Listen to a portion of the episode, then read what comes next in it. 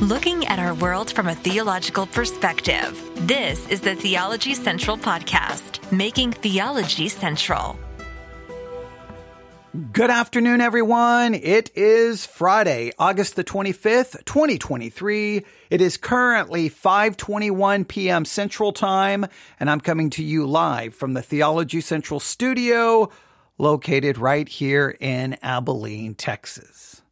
Now, I know we're kind of in the middle of a sermon review, but we're going to have to interrupt that sermon review because we've got kind of a big problem to figure out. And it appears that the person who preached the sermon we are reviewing doesn't se- to, seems they don't seem too bothered by the problem that they kind of stumbled into. In fact, they seem to think it's very simple. The explanation is straightforward and I'm sorry, I, their explanation makes no sense. I've looked at commentary after commentary after commentary. They seem to make no sense. The entire situation is confusing, but we're going to try to put it back together and advance this to some level. I do have an article here that attempts to offer, I don't even know if they offer an explanation.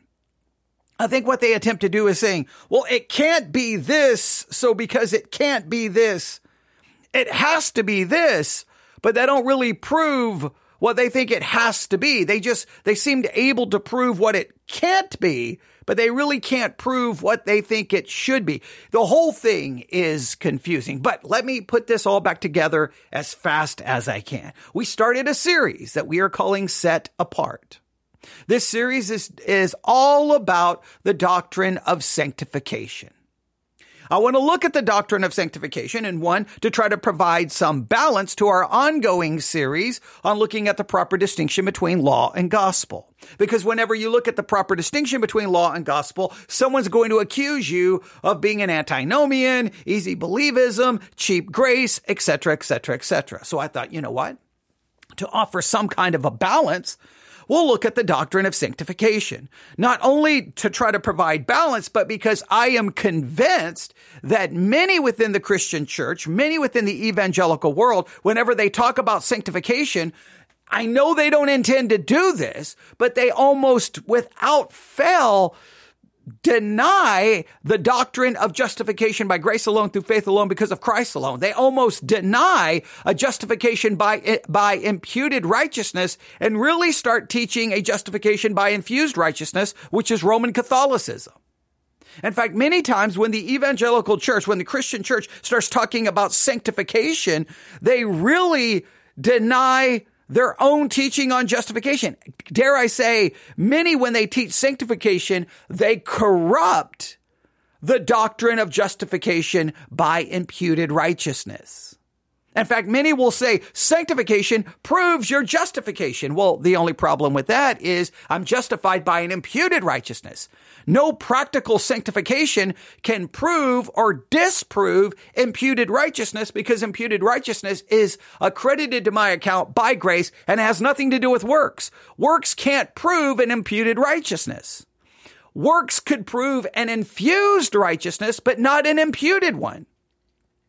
So many so connect and link sanctification with justification that makes sanctification the proof of justification. The only problem is you're looking to practical righteousness to prove imputed righteousness. The whole thing falls apart. And whenever you try to bring up these problems, most of the Christian world, they don't want to hear about it. They don't care about it. They shrug their shoulders. They're like, I don't care. I don't care. And they just go on with their, their view of sanctification, really, which is a, a denial. I'm, I'm really, it's a return back to Roman Catholicism.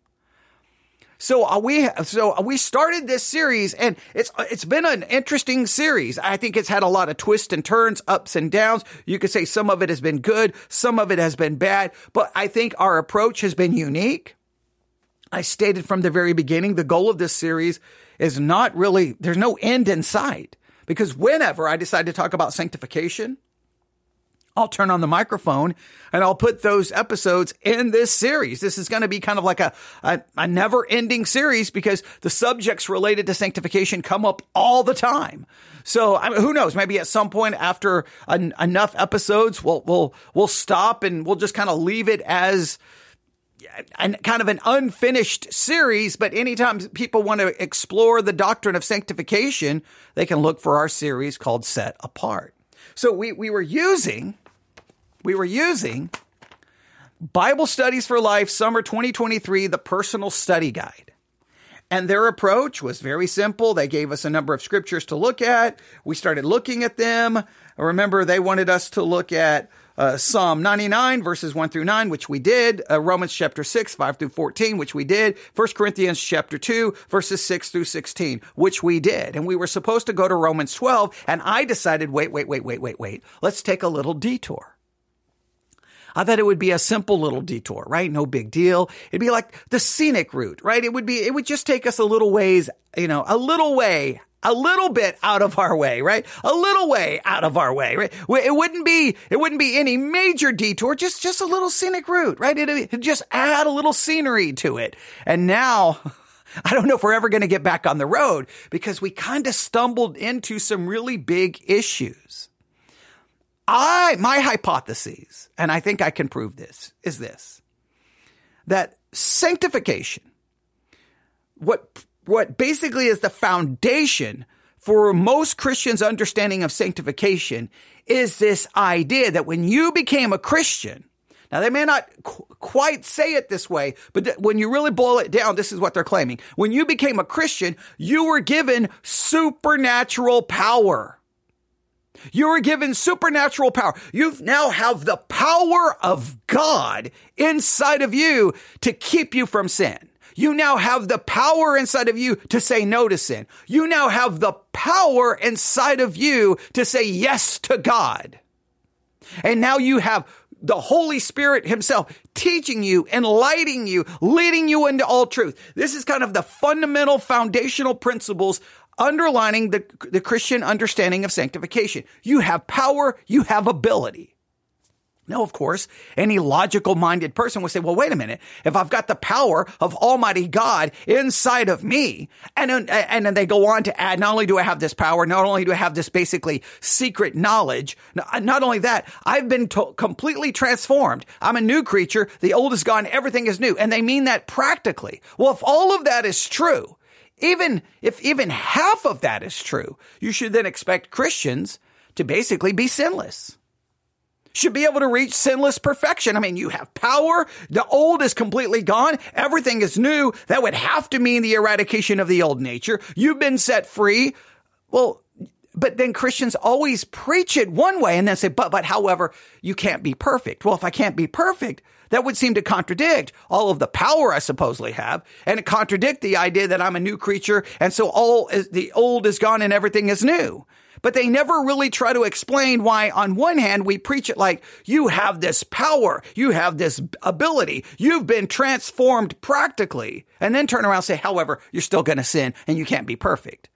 Something doesn't make sense. So I'm always willing to bring up that question, and it's why we're studying sanctification. So we took a little detour. And I think, oh, you know what? There's this new sermon from Ambassador Baptist College.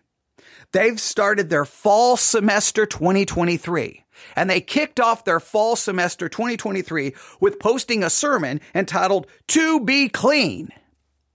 And it's based off 2 Corinthians chapter 7 verse 1. And I'm like, "Oh, this is really good. This is really good."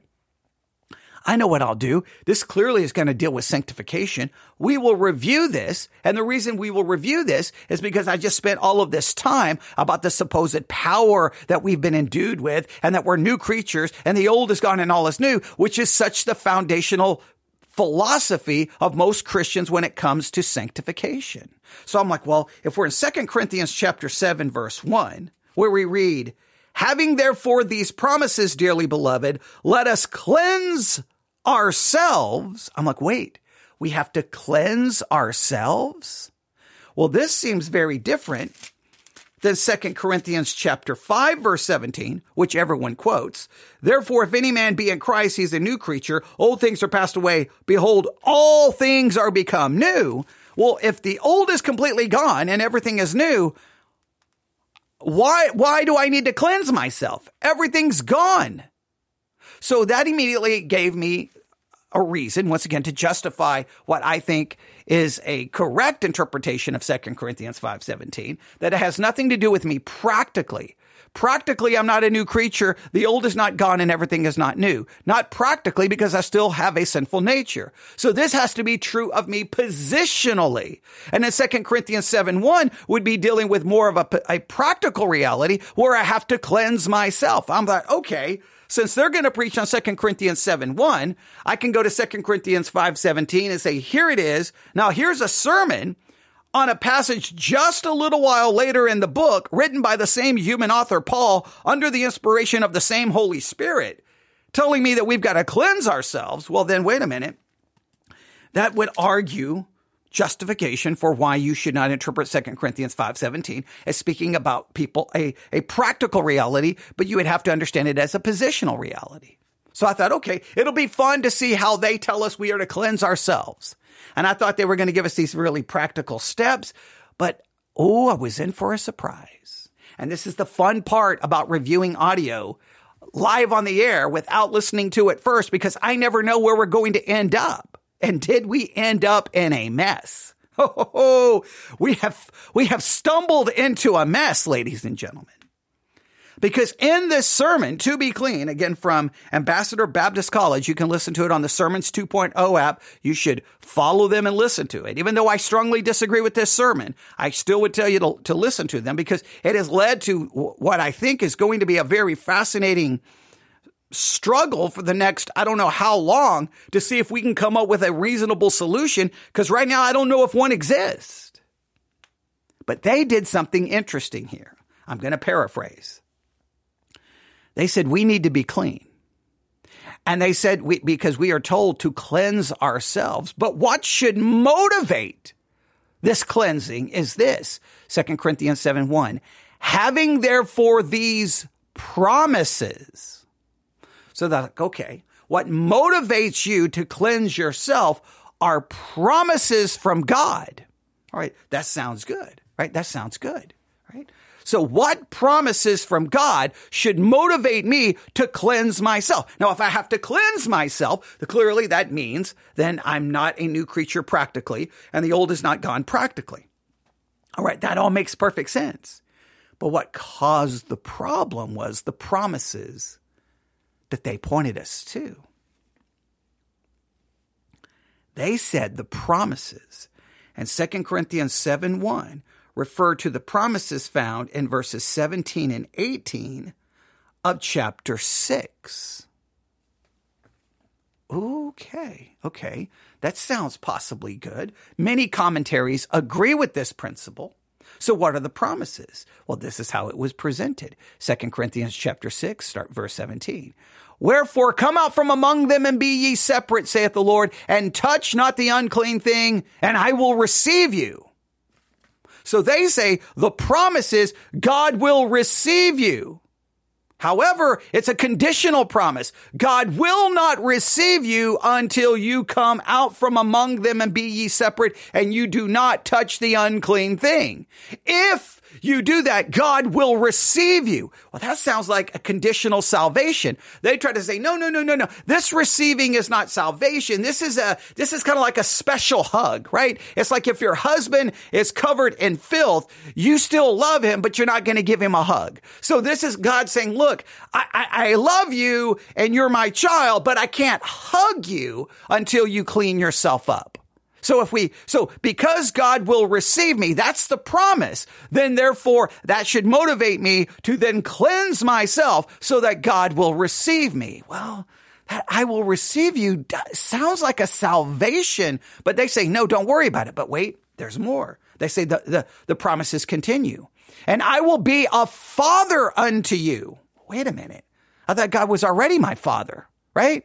I thought I was adopted into the family of God, uh, that God chose me, elected me, that I, that I was adopted not by works, but by the grace of God. But they're like, no, no, no, no, no. God will be your father if you separate, if you don't touch the un- un- unclean thing, and if you cleanse yourself, then you get this promise. If you want God to be your father, you have to, but, but then they say, well, wait, wait, it's not salvific. It, it just means, see, God's already your father, but he'll be, he'll be a present father.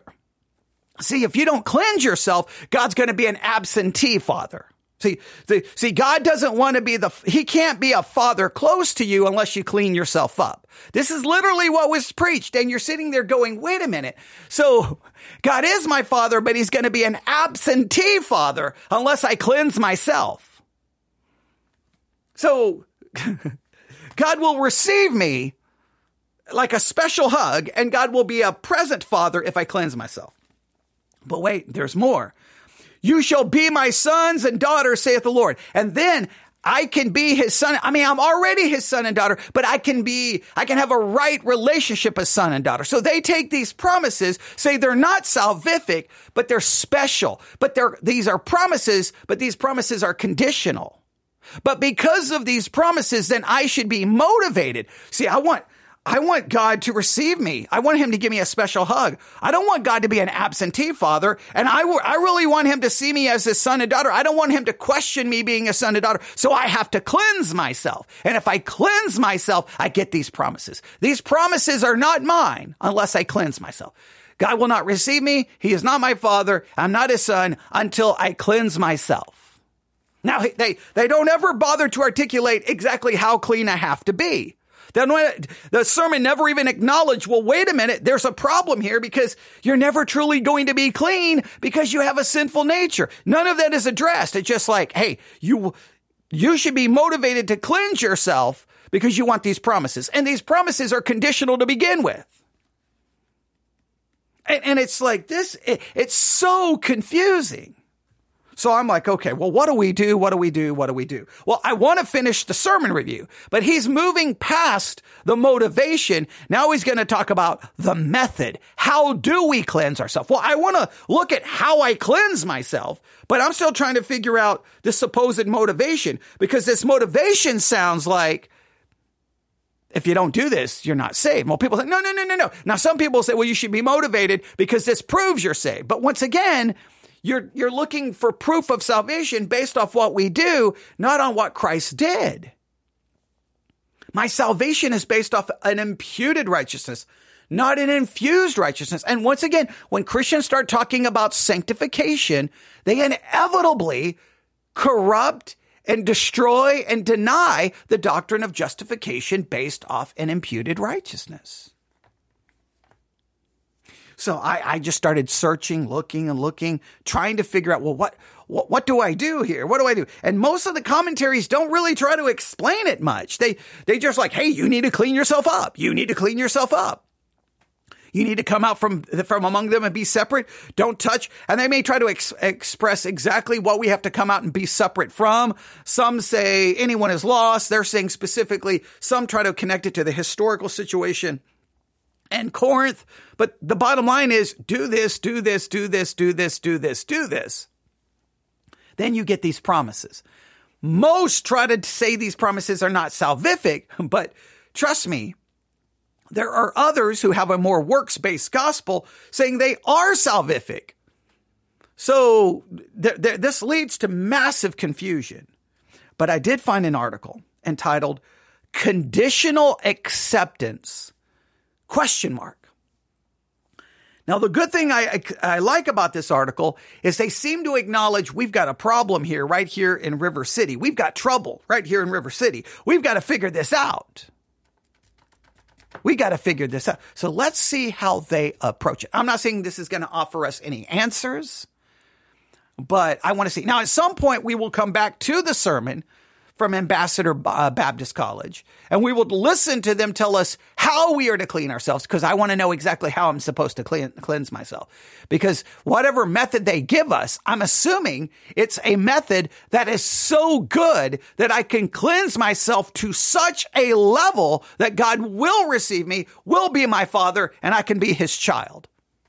Now, I don't, I, obviously, whatever method they give, can't get rid of the sinful nature. So I don't know how this could be an, an, a, an acceptable method of being cleansed, but we can't get to that right now. We're going to get to this article. So are you ready? Here we go.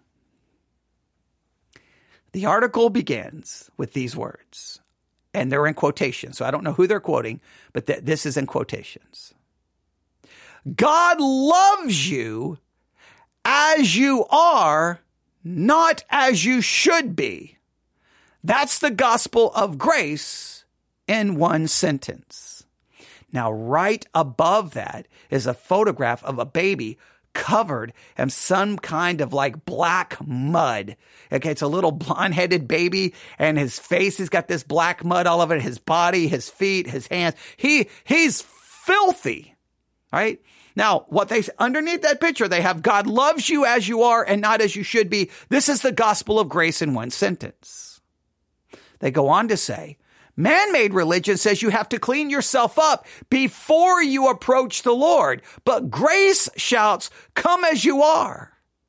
So, how do we explain this passage, which seems to say something very different? Then they quote 2 Corinthians 6 17 through 18.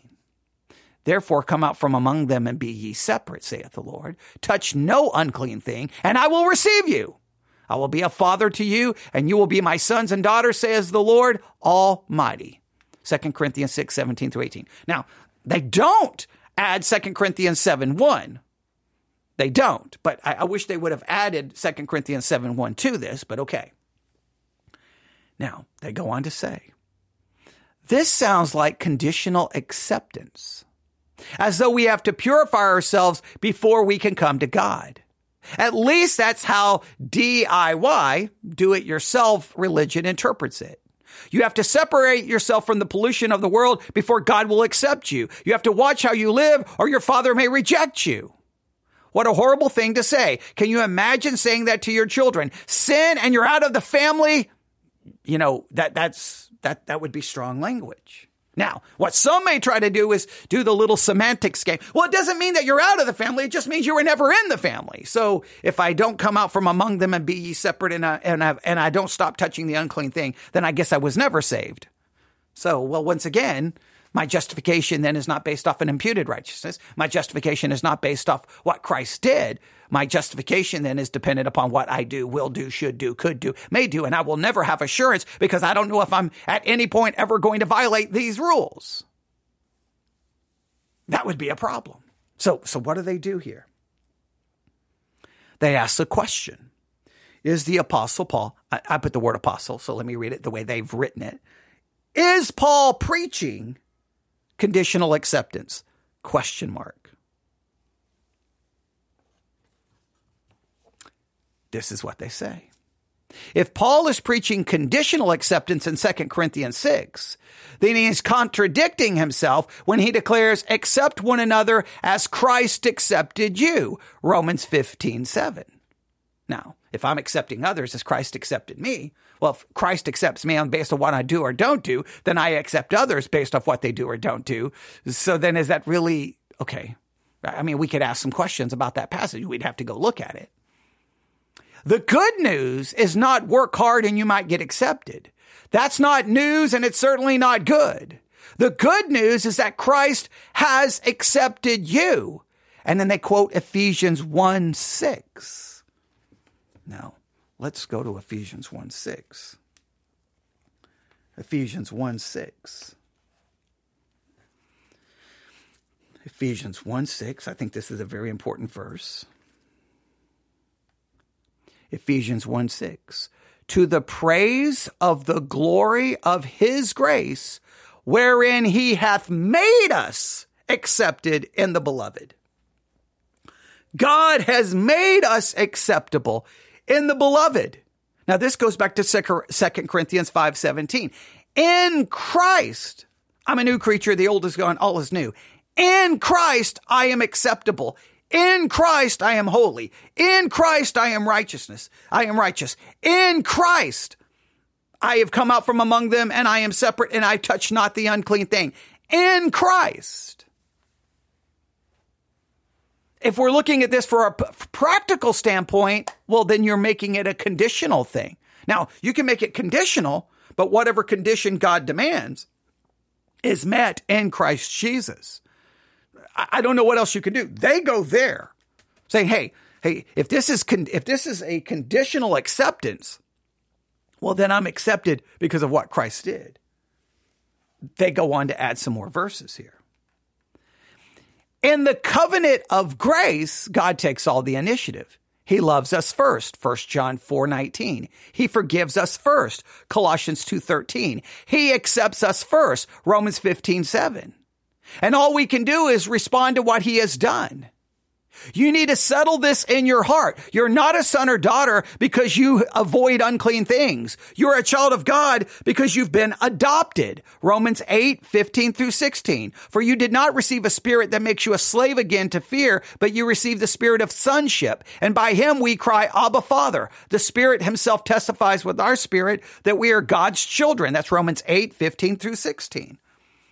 I'm a child of God. God is my father, not because I've come out from among them and being separate, but because he has adopted me. Now, Christ, in Christ, I do not, I have, I am separated. In Christ, I do not touch the unclean thing.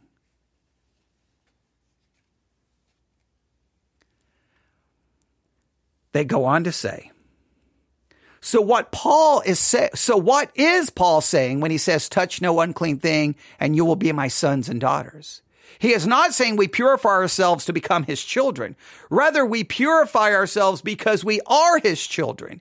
He is saying the same thing that John says here. Dear friends, now we are children of God and what we will be has not yet been made known. But we know that when Christ appears, we shall be like him, for we shall see him as he is. All who have this hope in him purify themselves just as he is pure. Do you see Paul and John are painting pictures of the holy lifestyle that holy people live? Okay, that's their that's their approach to this. I'm going to go back to second does that work? Wherefore come out from among them and be ye separate, saith the Lord, and touch not the unclean thing, and I will receive you, and I will be a father unto you. Sounds conditional. Their approach is, no, no, no, it's not conditional. It is saying that because God has received you, because he is your father, therefore come out from among them, be ye separate, and touch no unclean thing. I just don't think that's the way the text reads. I think the text is giving us a demand of the law. This goes, see, you cannot talk about sanctification without talking about law and gospel. That's why I wanted to do this series because the two eh, are linked together. This is a law passage. Come out from among them and be separate, touch not unclean thing. By any theological understanding of law and gospel, this is law. Do this. And the law always says, do this and I will accept you. Do this and you will live. Do this and you will be blessed. The only problem is I can't do it. So then I have to look to, well, then how can I accomplish this? In Christ, I am made acceptable. In Christ, I'm a new creature. In Christ, I come out from among them and be separate because I'm separated in Christ. Christ is my separation. Christ is my sanctification. In Christ, I do not touch the unclean thing. That's the only hope here.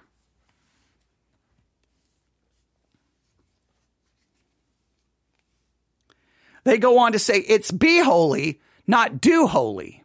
Some people read these scriptures on purification and conclude, I have to separate myself and withdraw from the world and make myself holy.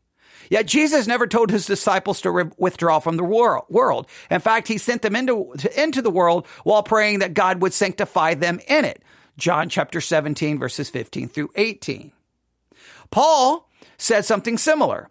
I have written you many letters not to associate with the sexually immoral people, not at all meaning the people of the world who are immoral or the greedy and swindlers or idolaters. In that case, you would have to leave this world. 1 Corinthians 5, 9 through 10. Jesus didn't avoid sinners. He ate with them and revealed God's grace to them. Same with Paul. He traveled to some of the most pagan places on earth and he, uh, and he uh, brought the aroma of Christ with him. Same with us. We are the temple of the Holy Spirit. We're God's mobile home. Everywhere we go, there Jesus is. Since we have those promises, dearly beloved, let us purify ourselves from everything that contaminates body and spirit, perfecting holiness out of reverence for God. Now, they, now they quote 2 Corinthians 7 1. Now they quote 2 Corinthians 7 1. So they're saying that this is reading because God is your father, because God has received you, because you're his sons and daughters, therefore you need to seek to be holy. The only problem is 2 Corinthians 7 1, that would make sense in 2 Corinthians 7 1 if you didn't have 17 and 8. If all you had in 17 and 18 were promises, and then 7 1 referred to those promises, then you could say, well, because God is my father, because he has received me, because I'm his child, then I should clean my, cleanse myself. That would make sense. But the problem is 17 and 18 are almost like it almost is saying one thing come out from among them, be separate, touch not the unclean thing, and then I will receive you. Then I will be your father. The promises in 17 and 18 seem to be conditional. I think 17 and 18 are law. And we say, okay, I can't fulfill this law. Christ did. Now, because Christ did, now he is my father. He has received me. I, I, I am his son. I am his child. Now, because of what Christ has done for me, because now these promises are mine in Christ Jesus, now I should then be motivated because I, because all of this has been done for me in Christ. Now I should be motivated to do this. That's the only way I can interpret this to make any sense is those promises in 17 and 18 are conditional promises, and those conditions are not met by me, they are met by Christ Jesus. Because those promises have been met in Christ Jesus, then I should be motivated to now cleanse myself because of what Christ has done for me. He fulfilled all of that for me. The only problem is, from a textual standpoint, it doesn't flow very well. But your only other option is to make this you, I guess you can try to play the game and say, well, when it says receive you or I will be your father, you'll be my son. That's not salvific. It just means if you want a special relationship with God, you have to cleanse yourself. But that, that doesn't work. That doesn't make any sense either. Or you just go back to a works based gospel like Roman Catholics would use this. Hey, yeah, see, you, you gotta, you gotta do these things in order to be accepted by God. See, you're, you're justified by an infused righteousness. You cooperate with that infused righteousness by doing these things. And if you do these things, you'll be accepted ultimately. If you don't do these things, then you are no longer in a state of grace. And now you're, you, or if you fell in some of these ways, you may be committing a venial sin. And they have their entire system mapped out, which I reject the Catholic system. But I think many in the evangelical non-Catholic world are just as convolutes this and it's as just as convoluted, convoluted and confusing as the Catholic system.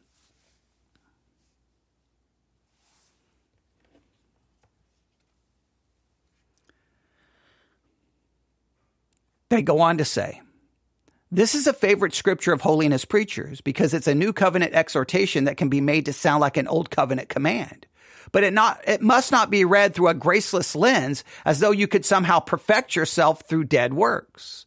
Christ is our holiness and he is already perfect. How can you improve upon perfection? Okay, amen to that. But his one offering, he has perfected those that are sanctified. One with the Lord, you are as holy and perfect as he is. That's right. In Christ, I am as perfect and holy as he is. I don't need to cleanse myself. But his one offering, he is, okay, uh, then they, they go, on. we cannot improve upon or perfect what Christ has done. This is not about withdrawing from society or locking yourself away in the hope of protecting or perfecting yourself. That's how cults form. And this passage, Paul is saying, don't get distracted by worldly concerns. Don't follow or join yourselves to those who reject Jesus. Don't tear yourself in half by saying yes to the Lord and yes to the wor- uh, to the one to who opposes him. Don't let the world manipulate and label you and diminish you, but stand securely as a dearly beloved child of God. Live as a beloved and accepted child of God, and you will never be seduced by the hollow promises of this world. You will be free. And that's where they stop. Now, the problem is, it's not really a good answer. I mean, they try, they try, but they don't really seem to know. And then the comments under that, I, I, guess everyone thinks it's an amazing answer. I don't know how it's an amazing answer. It doesn't really, it's not really a good answer in any way, shape, or form.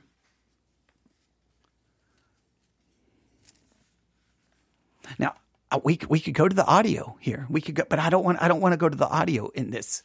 episode. I don't. We'll go to the audio in the next and we'll listen to now the method of how we're clean. I just want us to know a couple of things. 2 Corinthians 5:17 saying if any man be in Christ he's a new creature old things are passed away all things are become new clearly cannot be referencing us in a practical way because practically that is not true we know that you know that you're not a new creature. The old is not gone. All things have not become new. You're still very much a sinner. You still very much have a sinful nature and you're you still live within a fleshly body that is corrupted. All right? So that is true of you positionally coming to 2 Corinthians chapter 7 verse 1 where it says to cleanse yourself. Clearly therefore that means you're not a new creature and the old is gone and everything is new in 2 Corinthians 5:17 practically because this is telling you to cleanse yourself practically. So obviously that is so clearly 2 Corinthians is about your position. Only way to understand it. All right? That would be great. So then we'd be like, okay, positionally, I'm a new creature. The old is gone, all is new. And because that is true positionally, then I should seek to live out the positional reality as much as I can in a practical way, meaning I have to cleanse myself. God is not cleansing me. I've got to do it myself in a practical way, right? Because if God was doing it, well, then you think he could get to sinless perfection, right? Okay. So if we could just leave it there, we would be okay, but we can't leave it there because supposedly the motivation to cleanse myself are these promises. And everyone is convinced that these promises are the promises found in 17 and 18. These promises include number one, the first promise is, I will receive you. Promise number two, I will be your father. And promise number three, you will be my child. Now that sounds like salvific promises. So what some do is like, they're not salvific. They're not salvific. They water down the promises to be like, no, I will receive you. It just means he will hug you. It's like a spiritual hug. I will be your father. Well, he's always your father, but he'll be a present father and then you'll be my son. It just means that you'll have a good relationship with your father. He won't be absent anymore and you'll be a good relationship. And they say, and they, and, and, but these are conditional promises. If you want that special hug, if you don't want God to be an absentee father and you want to have a close relationship with your spiritual father, then you, yes, you, you have to come out from among them and be separate. You cannot teach, you cannot touch the unclean thing. And it sounds like you, then you would have to then cleanse yourself of all filthiness of flesh and spirit, perfecting holiness in the fear of God. Now, the only problem is everyone who teaches it that way can't articulate exactly how clean I have to be to ensure that God is not an absentee father. He will give me my special hug and I can have a good relationship with him as his son or his daughter. They can't articulate that. I don't know how clean I have to be. Now, some say, well, you don't have to really be clean. You just have to be trying to clean, clean yourself. So, but the text doesn't seem to say, if I'm trying, it says, it seems to imply that I have to accomplish it. And no matter how much I cleanse myself, I'm still going to fall short because I still have a sinful nature. So no one can really articulate how to do that.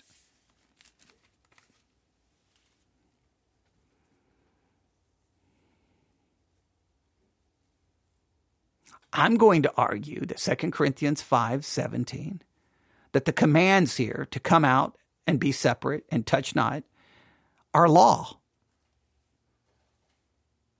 And this is a typical law type of passage that gives you the law and it says if you obey the law, then God will receive you, be your father. That He will. It, it, it's it's almost like a it's almost like a works based gospel. And then what we're supposed to do is like, well, Lord, I'm, I'm, I'm never going to be separate completely. I'm never going to stop touching the unclean thing. I'm never going to be clean enough. Well, in Christ, God makes me accepted, acceptable. In Christ, I'm adopted. In Christ, I'm holy. In Christ, I am righteous. Now, because these promises are mine in Christ Jesus, right? God has blessed me with all spiritual blessings in Christ because in Christ I'm a new creature. Because of in Christ I am all of these things. In Christ all of these demands are met. Now, now I should then try to cleanse myself from all filthiness of the flesh and spirit and perfecting the holiness and the fear of God.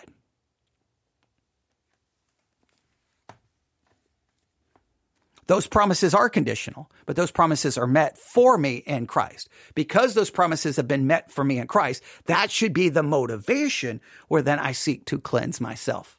Now, it's never going to be a perfect cleansing. Never. Not going to be anywhere close. But it's not going to impact my salvation because my salvation is based off the perfect cleansing, which comes from the blood of Christ and his imputed righteousness accredited to my account.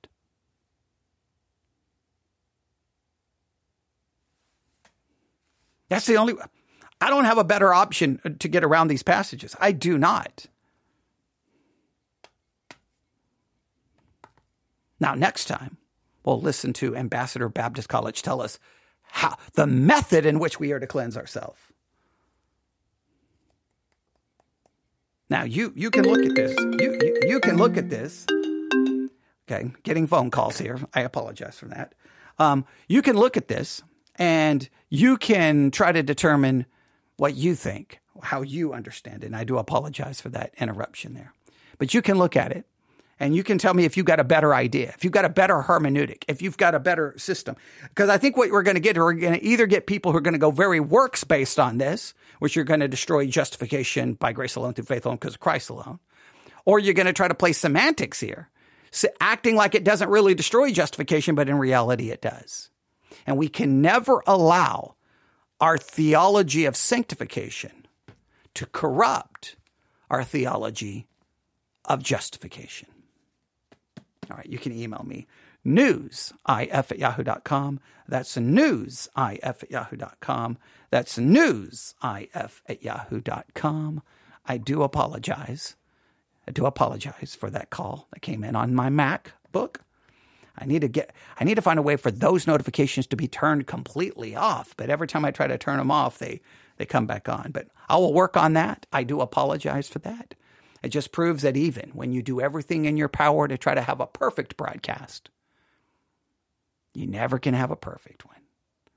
And no matter how hard you try to cleanse yourself, no matter how hard you try to be righteous, if acceptance with God is based off what you do, if proving your salvation is based, based on what you do, it's never going to be good enough. Just like my broadcaster, never perfect. Remember, we, we started this entire study I played that little game with one word that I did not say correctly to show you that even when I'm trying, one little thing can go wrong. Here, I, I had nothing to do with it, but it still it, it it destroyed a perfect broadcast. And when you try, whenever you look at your life next to the perfect law of God, you're no, you know you're never going to live up to it. All right. Email me newsif at yahoo.com. That's newsif at yahoo.com. All right. Thanks for listening. Uh, I don't know what the rest. We, maybe tonight we can get to the the rest of this audio because I want to finish this review and just get it over with because we need to be working on Jeremiah. But it, we we see I take a little detour. It's it's not going to take us too far out of the way. It's just a little shortcut, a scenic route. yeah.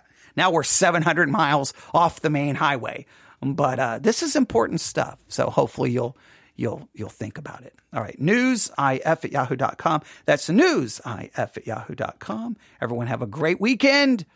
Be looking for all the live programming that we'll be doing this weekend as we do our very best to try to get to the end of Jeremiah and our Jeremiah are in our Bible study exercise series because we're supposed to be there by the end of August. And you can see we are not doing a very good job. All right. Thanks for listening. Everyone have a great day. God bless.